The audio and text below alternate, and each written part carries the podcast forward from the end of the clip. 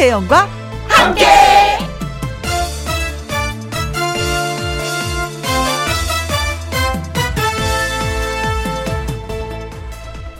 오늘의 제목 겪어보면 압니다.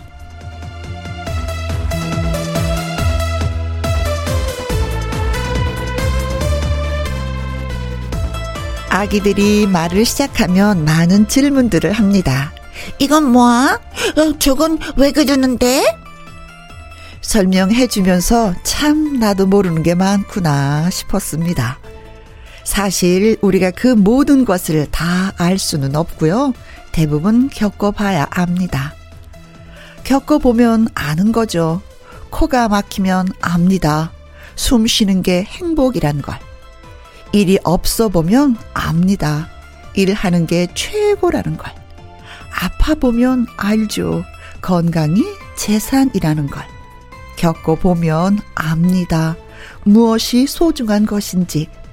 이 눈부신 봄도 겪어보면 압니다. 다시 없을 순간이었다는 것을. 4월 10일 일요일 김희영과 함께 출발합니다. KBS 2라디오 매일 오후 2시부터 4시까지 누구랑 함께 김혜영과 함께 4월 10일 일요일 오늘의 첫 곡은요. 그룹 VOS의 보고 싶은 날엔 이었습니다. 사연 요정 가수 요요미 씨와 사연 창고 문 활짝 열기 전에 광고 듣고 오겠습니다. 김혜영과 함께 김혜영과 함께 혜영 없이 못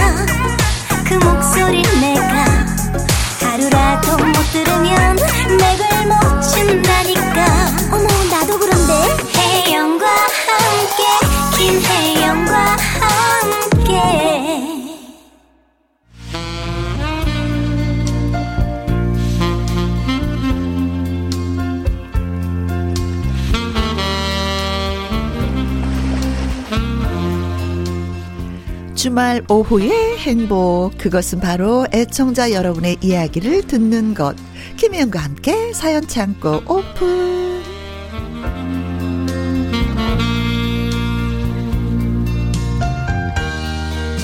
일요일의 비타민 일요일의 엔돌핀 사연 요정 가수 요요미 씨 어서 오세요. 안녕하세요. 해피바이러스 노래하는 요정 요미요미 요미입니다.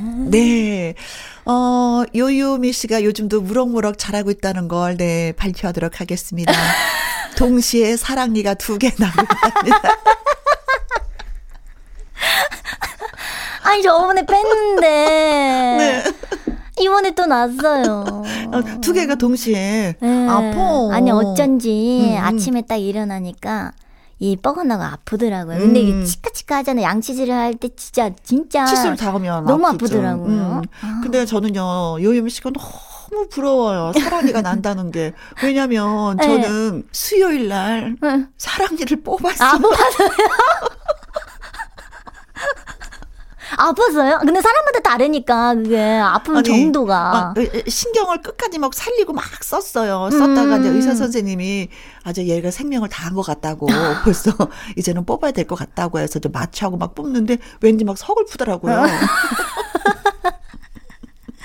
어, 사랑니가 생명을 다해서 뽑을. 어, 어. 아, 저도 겁이 나지만 그래도 뽑아야죠. 음, 음, 음. 아니 그냥 뒀다가 나중에 뽑는 거 아닌가? 아, 이게 제가 차, 처음에 뽑아요? 뺀게 음. 그, 그냥 뒀다가 나중에 뽑은 거예요. 아, 음, 그랬어요. 아무튼 저는 사랑니와 이별을 했는데 요요미 씨는 이제 사랑과 이제 사랑니와 또 만남을 또 주선하고 계시네. 아, 예. 아. 그래요. 음, 요미 씨가 많이 많이 부러운 하루입니다. 자, 사연 창고 첫 번째 사연은 요요미 씨가 먼저 소개해 주세요. 네. 먼저 박희정 님의 사연이에요. 음. 42개월 된 딸과 23개월 된 아들을 키우는 육아맘입니다. 네, 아이고 바쁘겠다. 네. 결혼 5년 차로 직업 군인 남편을 따라 벌써 세 번째 이사를 했답니다. 음. 결혼하고 아이들 육아하느라 40 30대 초반을 다 보냈다는 생각에 때론 가슴이 시려울 때도 있지만 음. 두 녀석이 건강하게 무럭무럭 자라는 모습에 행복을 갖고 살아간답니다. 네. 다른 육아맘들이 이번에 서울에서 아이들 뽀로로 공연이 있는데 음? 보러 가지 않을래? 하더라고요. 오. 딸이 뽀로로를 얼마나 좋아하는데 모든 아이들이 다 좋아한다지만요. 우리 딸은 유별 나가지고요. 음. 신발도 옷도 이불도 가방도 온통 뽀로로 그림이에요. 정말? 젓가락이나 숟가락, 컵도 뽀로로가 아니면 사용하지 않을 정도니까요. 네. 공연을 보러 가기로 결심을 하고 춘천에서 서울까지 기차를 타기로 했습니다. 음. 딸과의 첫 기차 여행 서울 나들이였어요. 기차를 태어나서 한 번도 안 타본 딸과 10여 년 만에 타보는 저, 음. 그리고 다른 육아맘들끼리 서울로 입성했는데, 어, 예. 역시 서울은 춘천 시내와는 완전 다른 세상이던데요. 복잡한 지하철을 물어물어 타고 공연을 보고 서울까지 왔는데 아쉬워서 음. 남산에 올라갔다가요. 케이블카도 타고 돈가스도 먹었어요. 어, 거기 가면 돈가스 먹어야 돼. 음. 다시 기차를 타고 춘천으로 돌아왔는데 너무 힘든 하루였지만 음. 딸이 기차에서도 뽀로로 공연 이야기만 하는 모습을 보니까 보람이 있었어요. 네. 아이들이 좋아하는 공연이 있다면 또 서울로 달려가렵니다. 아. 뽀로로 뽀통령이죠. 그렇죠. 아이 알 뽀통령 맞나? 맞죠. 예, 음. 뽀통령. 네, 네, 네. 어, 진짜 뭐 저희는 뭐 이런 프로들 뭐, 어, 뽀뽀뽀 이런 건다 띄었어요. 아이들. 다 띄었어요. 뭐 서른 살을 되고. 그, 그, 그쵸, 그쵸. 근데 진짜 뭐 어린 아이들이 있는 집은 아침에 그 프로그램은 뭐 필수로 보는 거잖아요. 음. 근데 저 그걸로 인해서 아이가 행복하니까 엄마가 또 푹 빠질 수밖에. 그래, 엄마가 좀 힘들어도 같이 가자. 너에게 뭔가를 보여주리라. 음. 그 마음이 느껴집니다. 저 어렸을 때는 이제 유치 유치원 음. 이제 이제 가기 전에 이제 엄마가 이렇게 준비를 해주시잖아요. 그렇죠. 그때 이제 꼭 TV로 그 뽀뽀뽀인가? 어, 어, 어, 어. 네, 그거를 꼭 이렇게 틀고서 이렇게 등교를 해가지고. 네. 유치원도 등교라고 하나요, 근데? 어, 등원? 등원하기 전에 이제 뽀뽀뽀 보면서 이제 음. 전 자랐죠 그때는. 그렇죠. 딱딱 그 시대니까. 그때는 뭐 뽀시기 뽀동이가 뭐 전부였었죠. 근데 음. 요즘의 아이들은 또 그렇습니다. 어, 춘천에서 기차를 타고 음, 서울까지 아 낭만이 음. 있네요. 근데 딸과 둘이 온 것이 아니라 또 같은 또 엄마들하고 오니까 얼마나 에. 또 예. 얘기거리가 많았겠어요. 맞아요. 음. 남산 올라가면 어 돈가스 먹어야 되고요. 음. 케이블카 타고요. 다 하셨네. 케이블 다 하신 거예요. 네. 음, 서울 네. 가서 재밌게 다 하셔 다 네. 하셔가지고. 음. 그래요. 자주 자주 오셔서 예좀좀 탁한 공기지만 좀 자주 오고 나들이 자주 하시고 또 좋은 추억들 많이 어 가졌으면 좋겠습니다. 네. 음, 기차용 하셨다고 하니까 저희 부럽다. 음. 박희정님의 사연을 음, 보내주시면 듣고 싶다고 하신 노래가 있었거든요. 네. 김현철의 춘천 가는 기차. 가수 요요미 씨와 함께하는 김희영과 함께 사연 참고 노의진 님이 사연을 보내주셨네요. 네. 안녕하세요. 훈훈했던 일을 말하고 싶어서 사연을 씁니다. 오. 오후 4시쯤이면 엄마와 산책 겸 걷기 운동을 합니다. 집에서 조금만 나가면 바다가 보이는 긴 산책로가 있습니다. 날씨가 풀리니 사람들이 더 많이 나오더군요. 개를 동반한 사람들도 많습니다. 산책로 한쪽은 소나무가 심어진 평지인데 가끔 길 고양이가 보이기도 하지요.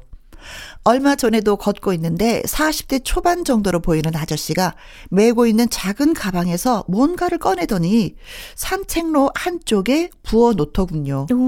그리고 옆에는 네모난 플라스틱 그릇에 물까지 따라 놓더라고요.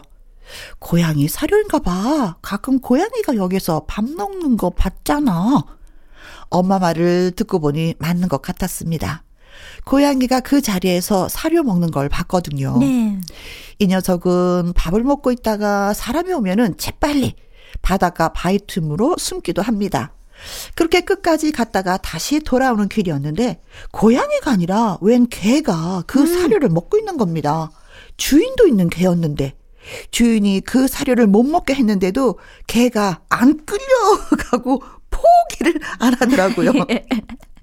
어머, 저 녀석 얌체 같네. 자기 집에서 밥 먹으면 되지. 왜 길냥이 밥까지 훔쳐먹는 담? 엄마, 저는 못마땅하게 생각했습니다. 그런데 마침 아까 그 사료를 주었던 분이 반대쪽에서 걸어오는 모습이 보였습니다. 음. 음. 그 분은 개가 사료를 다 먹을 때까지 가만히 서 계시더라고요. 걸음을 멈추고 상황을 지켜봤습니다. 저 개 이놈 하고 혼나는 거 아니야? 처음에 그렇게 생각했는데 개는 사료를 다 먹은 다음 가던 길을 갈 때까지 기다리시더니 아무 말 없이 다시 가방에서 사료를 꺼내 부어 놓으시더라고요. 그 남자분이 세상 대단하게 보였고 고맙기까지 했습니다.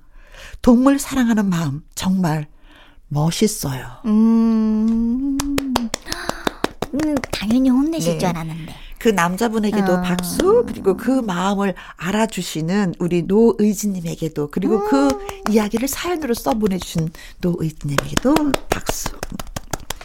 그래요. 우리가 생각하고 있던 것이 다가 아니라는 걸 새삼스럽게 또 여기서 생각이 드네요. 그쵸? 네. 야단 칠 거야 했는데 야단 안 치시고 음. 먹는 거 다 바라보시고 그쵸? 다시 또 사료를 또 고양이 먹을 거 또 사료 이렇게 부어주시고 그래요. 어떤 마음이 있어야 어떻게 그 선해야 이런 행동을 하실 수가 있을까요? 음. 음. 그래 누군가가 먹으라고 내가 놓은 건데 개가 먹든 고양이가 먹든 무슨 음, 상관이야? 무슨 상관이야? 그래 음. 먹어주는 것만으로도 고맙지.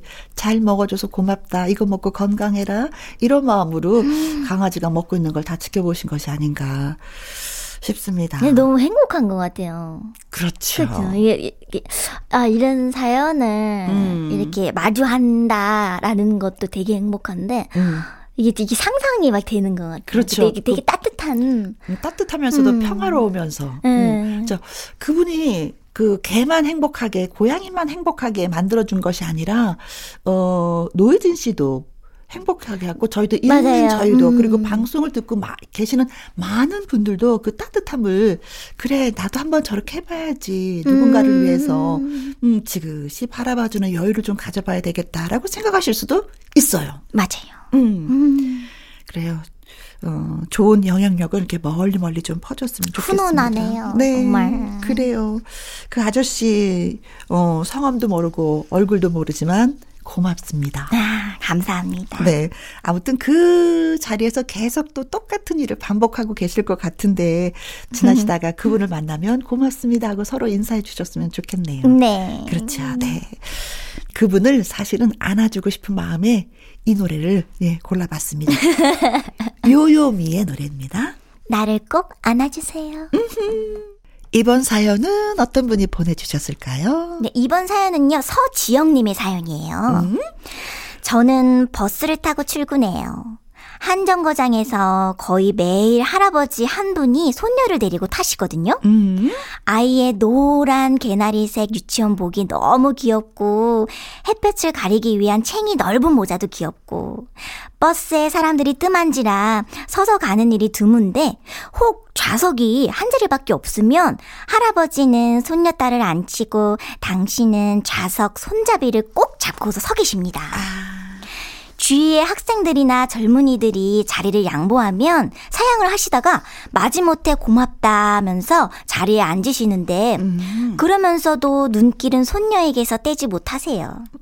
그 모습을 보다 보니 우리 할아버지가 생각이 났어요. 긴 수염에 돋보기 그리고 검은 지팡이를 짚고 다니시던 할아버지. 음. 할아버지 댁에서 몇 년 같이 산 적이 있거든요. 방엔 낡은 책상이랑 흑백 텔레비전이 있었고 음. 달아서 반질반질 윤기가 나는 목침, 오래된 괴종 시계. 어린이의 호기심을 자극하는 물건들이 참 많았어요. 책상에 서랍이 두 개 있었는데 네. 그 서랍 속에는 오래된 동전들이 한가득 갓 발행된 반짝반짝 빛나는 돈도 있었어요. 음. 할아버지 100원만 주세요. 네, 100원만요. 하루 종일 보채도 할아버지는 좀처럼 서랍을 열지 않으셨어요. 어, 많이 있는데? 가득인데? 할아버지 돈 없다. 어. 저기 나가서 꽃이나 보자. 서랍에 돈 많잖아요. 그건 돈이 아니라 할아버지가 모으는 보물이야. 대답하셨죠. 할아버지는 일찍 식사를 드시고 외출을 하셨는데 네. 제가 못 믿어 오셨는지 나가실 때는 방문을 꼭 잠그고 나가셨답니다. 맞벌이 하시는 부모님을 대신해서 할아버지와 시간을 많이 보냈습니다. 음. 박물관, 남산, 돈이 들지 않는 곳으로 주로 다녔고요. 아이스크림 안 사주시면 음. 그 자리에서 꼼짝도 않고 시위를 했던 적도 있어요. 한, 학교에 입학하고 친구들과 어울리기 시작하면서 본의 아니게 할아버지를 외롭게 만들었어요. 네. 할아버지 집에서 독립을 해서 따로 살게 됐을 때도 과일이나 과자를 사서 놀러 오셨는데 음. 손녀 얼굴 봤으니 이제 가야지. 한 번도 주무시고 가신 적이 없었죠. 음. 뭐가 그리 바쁘셨는지. 하늘나라로 긴 여행을 떠나신 우리 할아버지가 너무 그리운 오후네요. 아. 어제는 음. 할머니에 대한 추억이 음. 담긴 사연이 왔었거든요. 네네네네. 근데 오늘은 또 할아버지. 음. 아니, 음. 근데 그 보물을 어떡하고. 음, 근데 진짜 아. 어렸을 때 이것저것 이렇게 보면은 그게 추억이 남고 그게 알게 모르게 또 습득이 되면서 공부가 되는 경우도 있거든요. 그래서 어렸을 때 겪은 거는 진짜 평생 네, 안 잊어먹어요. 네. 박물관, 남산. 돈이 들지 않는 곳을 간 것도 벌써 알잖아요.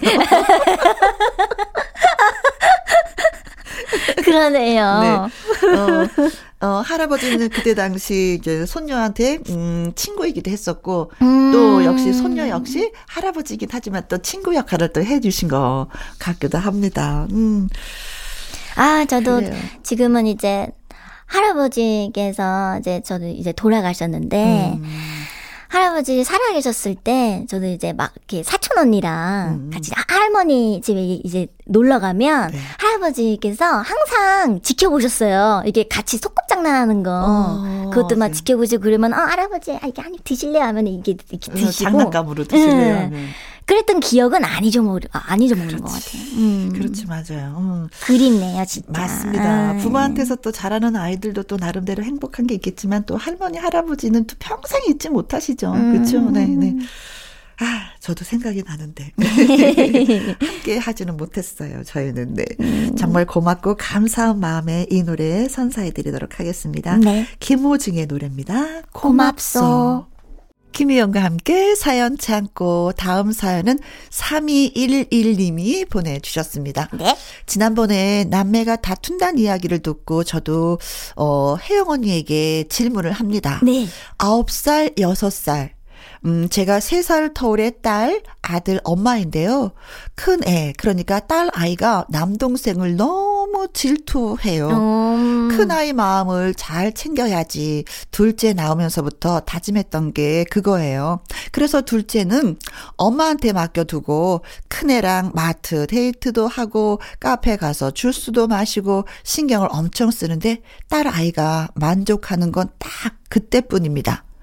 둘째한테 조금만 관심이 더 가는 것 같다 싶으면은 울고 불고 난리가 납니다. 참다 참다. 너는 누나가 돼서 그러면 돼? 소리를 버럭 지르게 됐는데 돌아오는 대답은 예상하셨겠지만 엄마는 나만 미워해. 왜 걔만 예뻐해? 아이고. 입니다. 둘째는 그저 순둥이라 누나 눈치만 살피고요. 엉엉 울어서 달래주고 동생 때문에 속상해 하는 것 같아서 달래주다가 문득 내가 애 버릇을 더 나쁘게 만드는 건 아닌가? 동생을 자기랑 경쟁 상대가 아니라 품어줄 수 있도록 가르쳐야 하는데 그런 생각이 들더라고요. 음. 아이가 둘인데도 육아는 어찌 하면 할수록 이렇게 미궁 속으로 빠져드는 것 같네요. 제 주변엔 유독 다 외동인 집안만 있어서 어디 고민할 데가 없네요. 혜영 언니의 조언이 궁금합니다. 하셨습니다. 음. 음. 근데 다행히 둘째가 네. 그냥 뭐 순둥순둥 하니까 또 다행이네요. 둘째도 예민했으면 진짜 막 크게 크게 싸우거든요. 순간순간 음. 매 순간. 음. 많이 싸웠었어요? 아, 우리 둘 딸은 그런 거 음. 없었어요. 음. 그리고 나이가 7살 차이 나니까 큰 아이가 조그만 아이를 기저귀도 갈아주고 우유도 어. 먹여주고 보호를 해줘야 된다는 걸 언니 역할을 하려고 하더라고요. 음. 근데 지금은 세 살 터우니까 네. 내가 언니 누나 역할을 해야 된다는 생각은 하지 못하는 것 같아요. 음. 음. 저도 음. 약간 비슷한데 제가 이제 남동생이 있잖아요. 음. 근데 남동생하고 제가 이제 4살 더 어리니까 음, 음. 이제 어렸을 때 갑자기 제가 벽에다 낙서를 했대요. 음. 음. 그러니까 이게 막 이게 뭐 동생이 미운데 뭔가 이게 때리지 못하겠고 음. 조만하니까 음. 그냥 그 화를 화풀이를. 화풀이를 벽에다가 이게 했나 봐요. 아 똑똑하네. 응. 아 똑똑한 거예요? 네, 똑똑한 거죠. 이거 아 그게 약간 그건 그런 건가 봐요. 어렸을 음, 때도 관심을 어, 받고 싶어서 어, 나나 좀 봐달라고. 그렇지. 나 이렇게 낙서한다. 뭐 이러면서. 근데 엄마 아빠가 그때 혼을 안 내셨던 것 같아요. 그렇지. 음. 더 이뻐해 저는 이럴 때는 음 동화책 중에서 왜 형아가 동생을 사랑해주고 아껴주고 우유 음. 먹여주고 기저귀를 갈아주는 이런 동화책도 분명히 있을 거예요. 음. 뭐내 동생 그쵸. 뭐 이런 동화책 제목을 가진 그런 책을 좀 읽어주면은 어떨까. 음. 그래서 너도 한번 해볼래? 기분이 어떤지? 하면은 아이들은 또 시키면 시키는 대로 또 하는 게 있거든요. 그쵸, 그쵸. 어, 아홉 살이니까 충분히 할 수 있을 것 같아요. 아홉, 그쵸. 어, 해보니까 음. 어때? 기분이? 엄마도 너 어렸을 때 이렇게 기저귀 가려줬었다? 너도 한번 해봐. 뭐, 목욕 같이 한번 해볼래? 어때? 뭐, 목욕도 같이 한번 시켜보고, 음. 음 동생하고 더 이렇게 옷을 이렇게 목욕하는 거 살, 피부가 닿으면 그 느낌이 또 다른 거 있거든요. 음, 그 어, 맞아요. 끌림이 있거든요. 어렸을 때는 진짜 애, 애기들이니까 같이 음. 목욕하고 그랬으니까. 네. 음. 그런 걸 좀 한번 해보아 주시는 거든지 아니면은 셋이 같이 노는 거죠. 동생만 따로 뭐 엄마한테 맡기는 것이 아니라 큰 딸만 그 같이 놀아주는 게 아니라 음. 같이 가서 맞아요. 우리 우리도 항상 같이 놀았었어요. 어. 엄마가 주스 한 번 먹여주고 너 한 번 먹여주고 너도 어 동생한테 먹여주고 엄마도 한 번 먹여줘 봐봐. 이러면서 같이 놀이로 이끌어가는 게 어떨까. 음. 어, 그 생각인데 사실은 저도 이렇게 해보지는 않았는데 갑자기. 아, 해보지 않으셨어요? 아, 네. 네. 경험을 해보지 못한 걸 얘기하려고 하니까 좀 쑥스럽긴 한데. 아무튼, 음, 근데 크고 나면 다좀 음. 서로가 좋아하는 건 있어요. 맞아요. 지금은 조금 좀 힘든 부분이 있지만, 네. 어, 김광진 씨의 노래를 예, 띄워드리겠습니다. 행복을 주는 노래. 황윤정 님이 사연 주셨네요. 네. 소개해 주세요. 네. 저는 올해 28살 꽃다운 청춘입니다. 남자친구와 사귄 지는 6개월 정도 되었는데요. 음. 엄마가 남자친구를 만나고 있는 걸 아시고는 저녁이나 먹자고 하시길래 식사를 같이 했는데요. 네. 문제는 그날 이후. 남자친구가 잘생겼더라. 오, 좋아. 아, 그게 심술 되게 착해 보이더라고. 음. 아, 내가 보니까 너는 28살 넘기면 안 될 것 같아. 헐, 갑자기 왜? 이런 말씀을 하시는 거 있죠? 아 결혼을 거의 강요하고 계세요. 네. 엄마, 저는 결혼 생각 없어요. 없다니까요. 아무리 얘기를 해도 어. 엄마는 기어이 저를 보내버리려고 하시는 것 같아요. 제가 지금 결혼 생각이 없다고 해서 비혼주의자 그런 거 아닙니다. 어.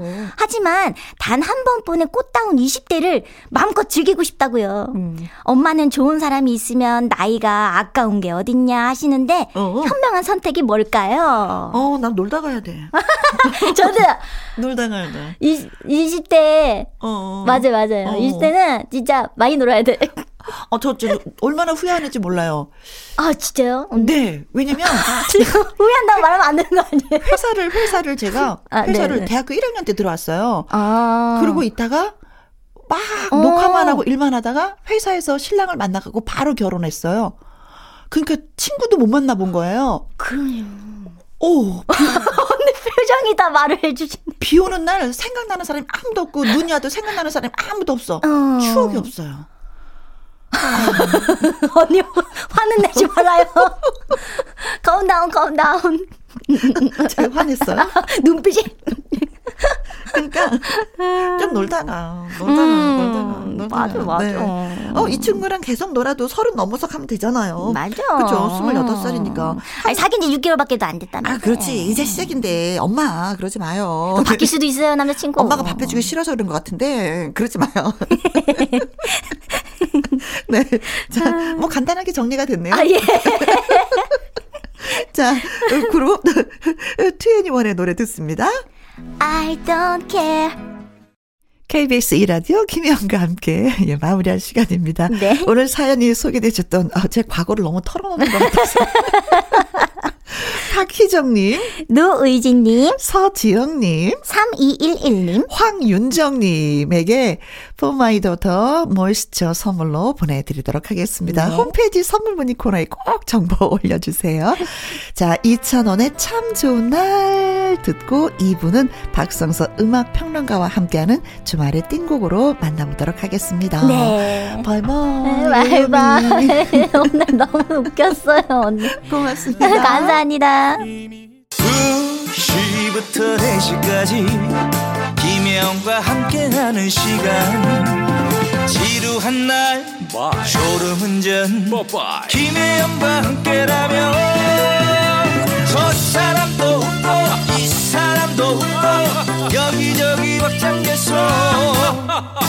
가자 가자. 가자, 가자. 김혜영과 함께 가자. 오두시 김혜영과 함께 KBS 이라디오 김희영과 함께 2부 시작했습니다. 박성수 음악평론가와 함께하는 주말의 띵곡 2003년 띵곡 탐험 떠나기 전에 얼른 광고 듣고 오겠습니다. 어디 가지 마시고요. 주파수 고정.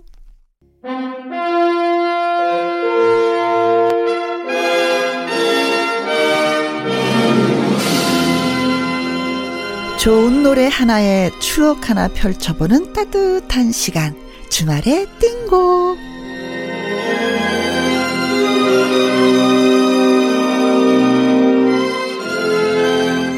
그때 그 시절 띵곡들을 소환해줄 일요일의 남자 박성서 음악 평론가님 나오셨습니다. 안녕하세요. 네, 안녕하세요. 네, 여의도 윤중로에는 꽃이 그냥 만발합니다. 그렇더군요. 봄인데 꽃 구경 뭐 좀 하셨어요? 아유, 안 할 수 없죠. 우선 신기하잖아요. 꽃이 핀니가 그, 아 진짜 어떻게 보면 신기해요. 네, 그러니까 그 추웠던 겨울을 이겨내고. 네. 어떻게 약속이나 한 듯이 동시다발로 쫙 피는지 네. 정말 신기하고 그 이맘때면은 저는 그 아주 어릴 때 읽었던 글이 생각나는데 네. 그 글이 이런 내용이에요. 그러니까 봄은 다시 돌아오는 것이 아니라 음흠. 매번 새롭게 태어난다 이런 말이었는데 아하. 정말로 그 이런 계절에는 뭔가 새롭게 시작해도 될 것 같은 그런 어떤 그 에너지가 생기기도 하고 네. 어 그래서 그 주말의 띵곡 역시 매일매일 새롭게 네. 나날이 젊어지겠습니다. 하긴 저희가 1900 뭐, 80년대, 어, 90년대 다 했는데 이제는 2003년도 얘기를 하려고 하니까 그렇습니다. 젊어지긴 젊어지는 거예요. 예. 네. 이제 지금이야 비로소 그18 청춘입니다. 네. 자, 오늘도 역시, 어, 지난 시간에 이어서 지금으로부터 19년 전인 2003년도로 추억의 띵곡 떠날 예정입니다. 예, 그 2003년도를 돌아보니까, 네. 어, 먼저 생각나는 게 그, 이때는 우리나라 영화의 창의력이 정말 대단한 파워를 보여줬던 음흠. 그런 때예요. 그러니까 그 실미도, 실미도가 아. 한국 영화 최초로 네. 천만 관객을 달성했고 또 우리나라 영화의 걸작이라고 꼽히는 그 명작이죠. 올드보이와 아, 살인의 추억이 네. 어. 개봉돼서 큰 성을 거두었는데 네. 특히 올드보이는 그 이에 그칸 영화제에서 심사위원 대상을 받으면서 그야말로 우리나라는 음? 축제 분위기였죠. 네. 그 살인의 추억은 그 봉준호 감독의 두 번째 작품이죠. 그 당시에는 그 미스테리였던 그 화성 연쇄 살인 사건 음. 그걸 다뤘죠. 아, 거기에서 명 대사가 있잖아요. 밥은 먹고 다니냐. 아, 그렇죠. 네.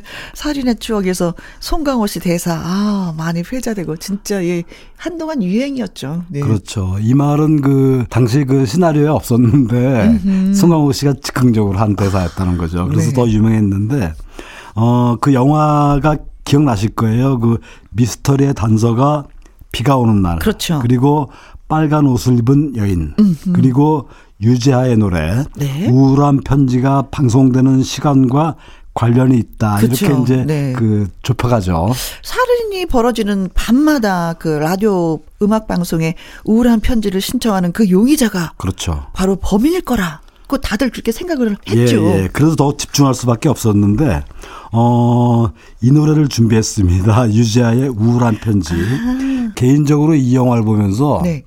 이런 영화에 사입하나 그러고 굉장히 의문을 가졌던 그런 기억도 납니다. 사실 저도 영화를 보면서 이 노래가 유독 슬프고 우울하면서도 그 왠지 이 노래만 나오면 범인의 단서가 이 노래 속에 있지 않을까. 그렇죠. 아, 드디어 잡았나? 잡히나? 뭐 이런 기대를 하면서 가슴을 졸이고 봤었는데요. 예, 그, 어, 지금 이제 곧 들으시겠는데요.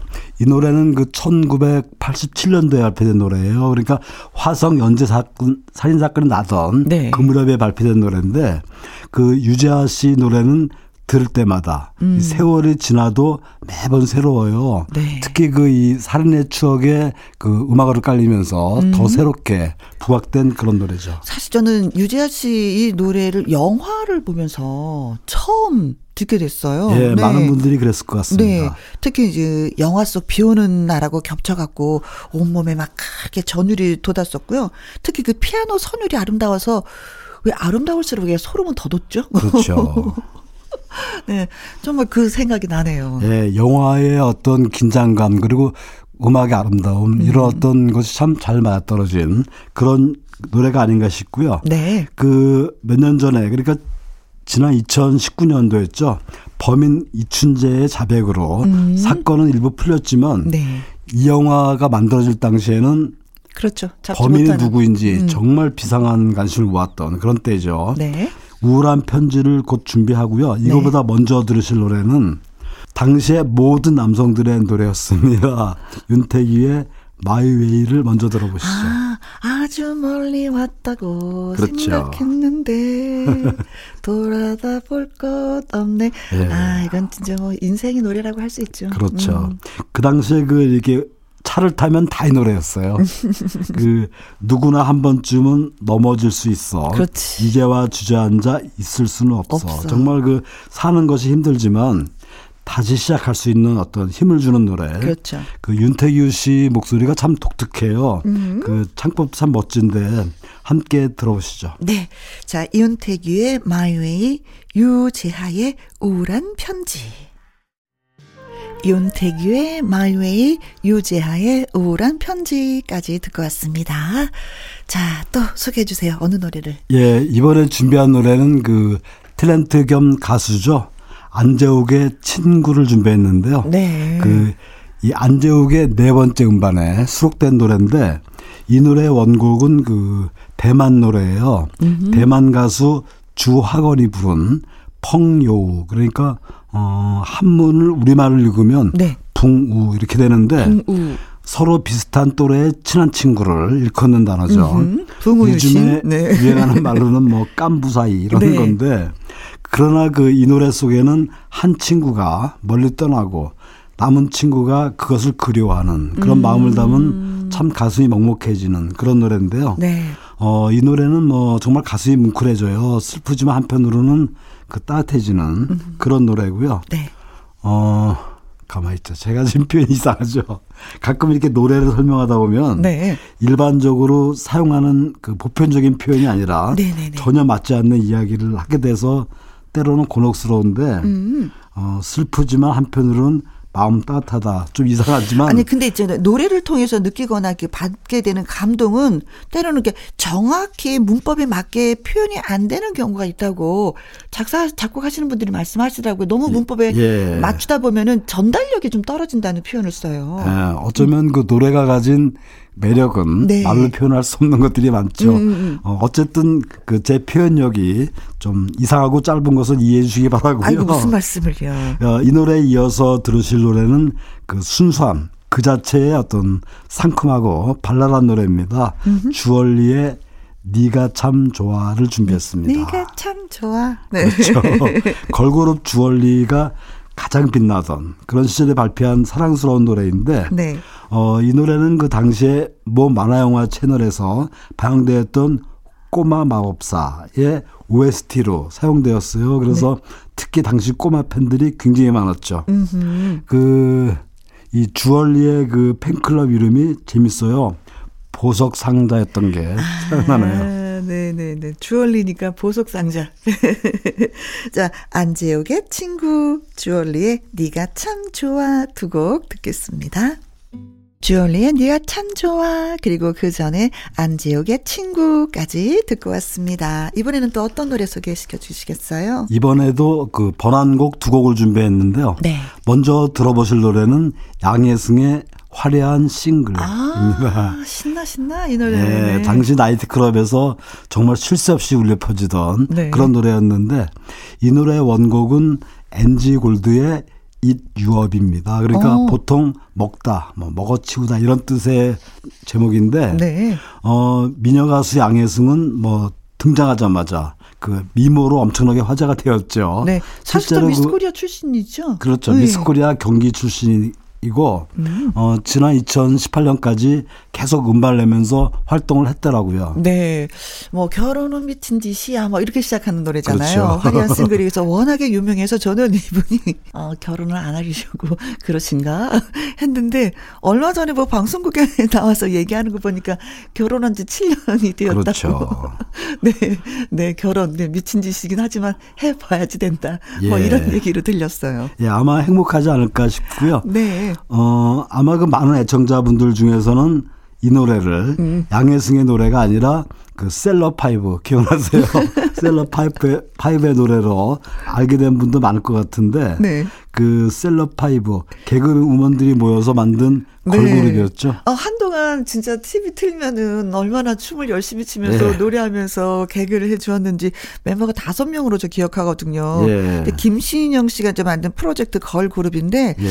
동료들이 여러분이 다 아시는 분들이죠. 뭐 송은이 씨, 신봉선 씨, 예, 안영미 씨도 있었고, 그 김영희 씨도 있었는데 그렇죠. 이제 나중에 김영희 씨가 이제 빠지면서 네, 네, 네 분이 활동했는데 원래는 일본에도 이런 어, 셀럽파이브가 있었다고 해요. 예. 근데 저 김신영 씨가 그때 만났다고 합니다. 예. 우리가 너네 그 아이템을 벤치마킹 하려고 하는데 괜찮겠니? 했더니, 어, 그래, 괜찮아. 해도 돼. 라고 해서 예. 그런 모습을 선보였다고 그렇죠. 얘기를 하더라고요. 김, 김신영 씨가 귀엽잖아요. 아, 그걸 보고 오케이를 했는데, 음.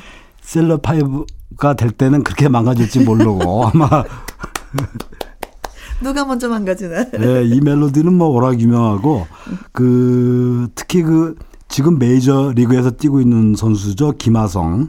김하성이 그 넥센 시절에 응원가이기도 했었어요. 음. 그래서 프라구장에서도 계속 네. 울려 퍼지던 그런 노래였는데 네, 어, 이 노래 어, 양혜승의 화려한 싱글에 이어 준비하는 노래는 그 독일 4인조 혼성 그룹이죠 보니엠. 음. 보니엠의 햇빛송을 샘플링해서 만든 노래입니다. NRG의 히트송을 준비했는데요. 네. 그 NRG에게 그 음악 방송 첫 1위를 안겨준 그런 노래고 그 NRG는 뭐 이성진, 천명훈 그 듀오로 이제 결성해서 그 처음에 하모하모라는 팀으로 활동을 했는데 네. 이제 멤버들이 하나를 추가하면서 이름을 그 NRG로 NRG. 바꿨죠. 그 NRG란 뜻은 좀 어렵지만 네. New Radiancy Group이란 그룹의 약자. 그러니까 새롭게 빛나는 그룹이라는 뜻입니다. 음. 오늘 뭐 새로운 게 굉장히 많습니다. 네. 그, 이 한 곡을 네 명이서 같이 부르는 게 아니라 멤버 각각 파트가 나눠졌어요. 그래서 그, 그 파트가 조화를 이루는 그런 음. 노래인데 네. 그 가사를 또 가만히 들어보면 굉장히 재밌어요. 뭐 살결, 음. 숨결, 해결, 뭐 단결, 어. 약간 억지스럽지만 그 라임이 굉장히 재미있는 결결 결자로 끝나는 것은 이거네요. 네. 네. 자, 그럼 양혜승의 화려한 싱글 NRG의 히트송 두 곡 예, 듣도록 하겠습니다. 지금으로부터 19년 전 박성서 음악평론가와 함께하는 2003년 띵곡 여행 듣고 오신 노래 두 곡은 양혜승의 화려한 싱글 NRG의 히트송이었습니다. 자, 이번에는 또 노래들이 많이 젊어졌어요. 그렇죠? 그렇습니다. 네. 그 이번에 들으실 노래 역시 젊은 노래인데요. 그 2000년대 초를 휘어잡은 R&B 발라드 그룹입니다. 바이브. 바이브의 오래오래를 준비했는데 네. 그 당시 멤버가 윤민수, 류재현, 유성규였죠. 음흠. 그 유성규 씨가 빠지고 지금은 그 윤민수와 류재현 두 명이서 활동하고 있죠. 네. 윤민수 씨는 그 예능 프로그램 아빠 어디가에서 윤후의 아, 버지로 등장. 아버지였죠. 네네네. 진짜 뭐 더욱 인기를 끌었었죠. 예. 아이를 어찌나 이렇게 잘 키웠는지 막 이러면서 봤는데. 예. 우리 좀 젊게 가죠. 윤우 아버지가 아니라 윤우 아빠. 네. 네. 예, 이 노래 그 오래오래는 그 윤민수 씨의 애절하고 담백한 보컬을 들을 수 있는 그런 노래인데 음. 특히 그 윤민수의 어떤 가창력 그리고 서양적인 멜로디 이런 거를 들을 때마다 그 참 노래 잘하는 가수구나 네. 이렇게 생각할 수밖에 없고요. 네. 이어 준비한 노래 역시 영원히 늙지 않는 젊음의 노래입니다. 체리필더의 오리 날다. 음. 그야말로 뭐 힘찬 기운 기운이 가득한 에너지 넘치는 노래죠. 네. 그 가사는 좀 서양적이지만 그 속에 많은 의미가 내포돼 있는데 어 특히 그 오리는 날 수 없다. 그래서 엄마한테 혼났다 이런 음. 가사가 있는데 그 다음에 그 그러나 늦은 밤에 이 잠에서 깨어서 혼자 날개짓을 흔들어 보다가 드디어 날아오르는 이런 가사가 나오는데 말하자면 그 모두가 안 된다고 말하는 세상에서 스스로 이겨내고 결국은 날아올랐다 하는 음. 어느 오리의 이야기입니다. 네. 희망찬 앞날을 이야기해주는 일종의 그 청춘 응원가 같은 그렇죠. 노래죠. 네. 실제로 응원가로도 쓰는데 그 프라구장 가면 올해 그 은퇴 경기하죠. 그 이대호 선수. 네. 롯데 이대호 선수가 등장할 때 나오는 이대호 응원가가 바로 이 노래입니다. 그 체리필더의 그 보컬이죠. 조유진 씨 목소리는 상당히 독특한데 뭐라 그럴까 자연에 있는 네. 돌고래 돌고래. 소리 같은 뭐 그런 느낌도 드는 아주 그 파워풀한 여성 보컬입니다. 네. 자, 바이브의 오래오래 체리필터의 오리 날다 같이 들어볼게요. 바이브의 오래오래 체리필터의 오리 날다 두 곡 듣고 왔습니다. 좋아요, 기분이. 예. 나도 끝으로 그 노래 두 곡을 더 준비했는데요. 네. 어, 먼저 들으실 노래는 그 정말 웅장하면서도 먹먹해지는 그런 노래입니다. 음. 더 크로스의 Don't Cry를 준비했고요. Don't Cry. 예. 예. 그 더 크로스는 정말 음악성이 뛰어난 2인조 그룹이죠. 록이라든지 클래식 그리고 국악 등을 현대화시켜서 오. 어. 자기네들 음악 속에 집어넣는데 이 더 크로스가 처음 등장했을 때 이 가요계에서는 록과 클래식을 완벽히 조합시킨 팀 음. 혹은 뭐 부활의 뒤를 잇는 아름다운 록을 구사하는 그룹 뭐 이러면서 굉장히 비상한 관심을 모았고요. 네. 어 그러나 그 리드 보컬이죠. 그 파워풀하면서도 감미로운 목소리의 주인공 김혁건 씨가 지금으로부터 10년 전에 교통사고를 당해요. 음. 그러면서 전신 마비가 돼서 네. 팬들을 안타깝게 했고 그 자신도 뭐 가수로서 인생이 끝났었죠. 음. 그러나 그 더 감동적인 건 그 후에 그 김혁건 씨의 부친이 직접 이 복압 장치를 개발해요. 네. 이 복압 장치는 그 전신마비로 이 복식호흡이 불가능하잖아요. 네. 그때 이 장치로 배를, 배를 눌러서 고음을 낼 수 있게 아, 하는 그걸 만듭니다. 네. 그이 기계로 정말 열심히 노력을 해서 가수로 재기했는데요. 어, 지난번에 그 뭐 프로그램에서 휠체어를 타고 나와서 라이브로 이 노래 Don't Cry 부르는데 어, 아. 정말 감동이었고요. 같이 출연했던 많은 가수들이 울 수밖에 없었죠. 아, 네. 노래만큼 감동을 준 인간 승리의 주인공이 되었네요. 예, 음. 정말 그 오리지널 곡 그러니까 스튜디오 녹음도 어떤 뭐랄까 슬픔과 위엄을 동시에 느끼게 만들어준 노래인데 네. 그야말로 뭐 더 크로스의 띵곡이 아닌가 싶어서 이 노래를 준비했고요. 네. 이어서 렉시의 Let's Dance를 준비했는데요. 신나는 댄스곡 같지만 음. 가사를 자세히 음미해 들어보시면 그 사랑의 어떤 참된 의미 음. 이런 것이 담겨 있고 렉시는 그 보컬과 랩이 모두 가능하다는 그런 평가를 받는 실력파죠. 네, 알겠습니다, 선생님. 오늘도 수고 수고 많이 많이 하셨어요. 예, 감사합니다. 네. 자, 그럼 선생님 소개해 주신 더 크로스의 Don't Cry, 렉스의 Let Me Dance 전해드리면서 저도 이만 여기서 인사드리겠습니다. 내일 오후 2시에 다시 만나요. 지금까지 누구랑 함께, 김혜영과 함께.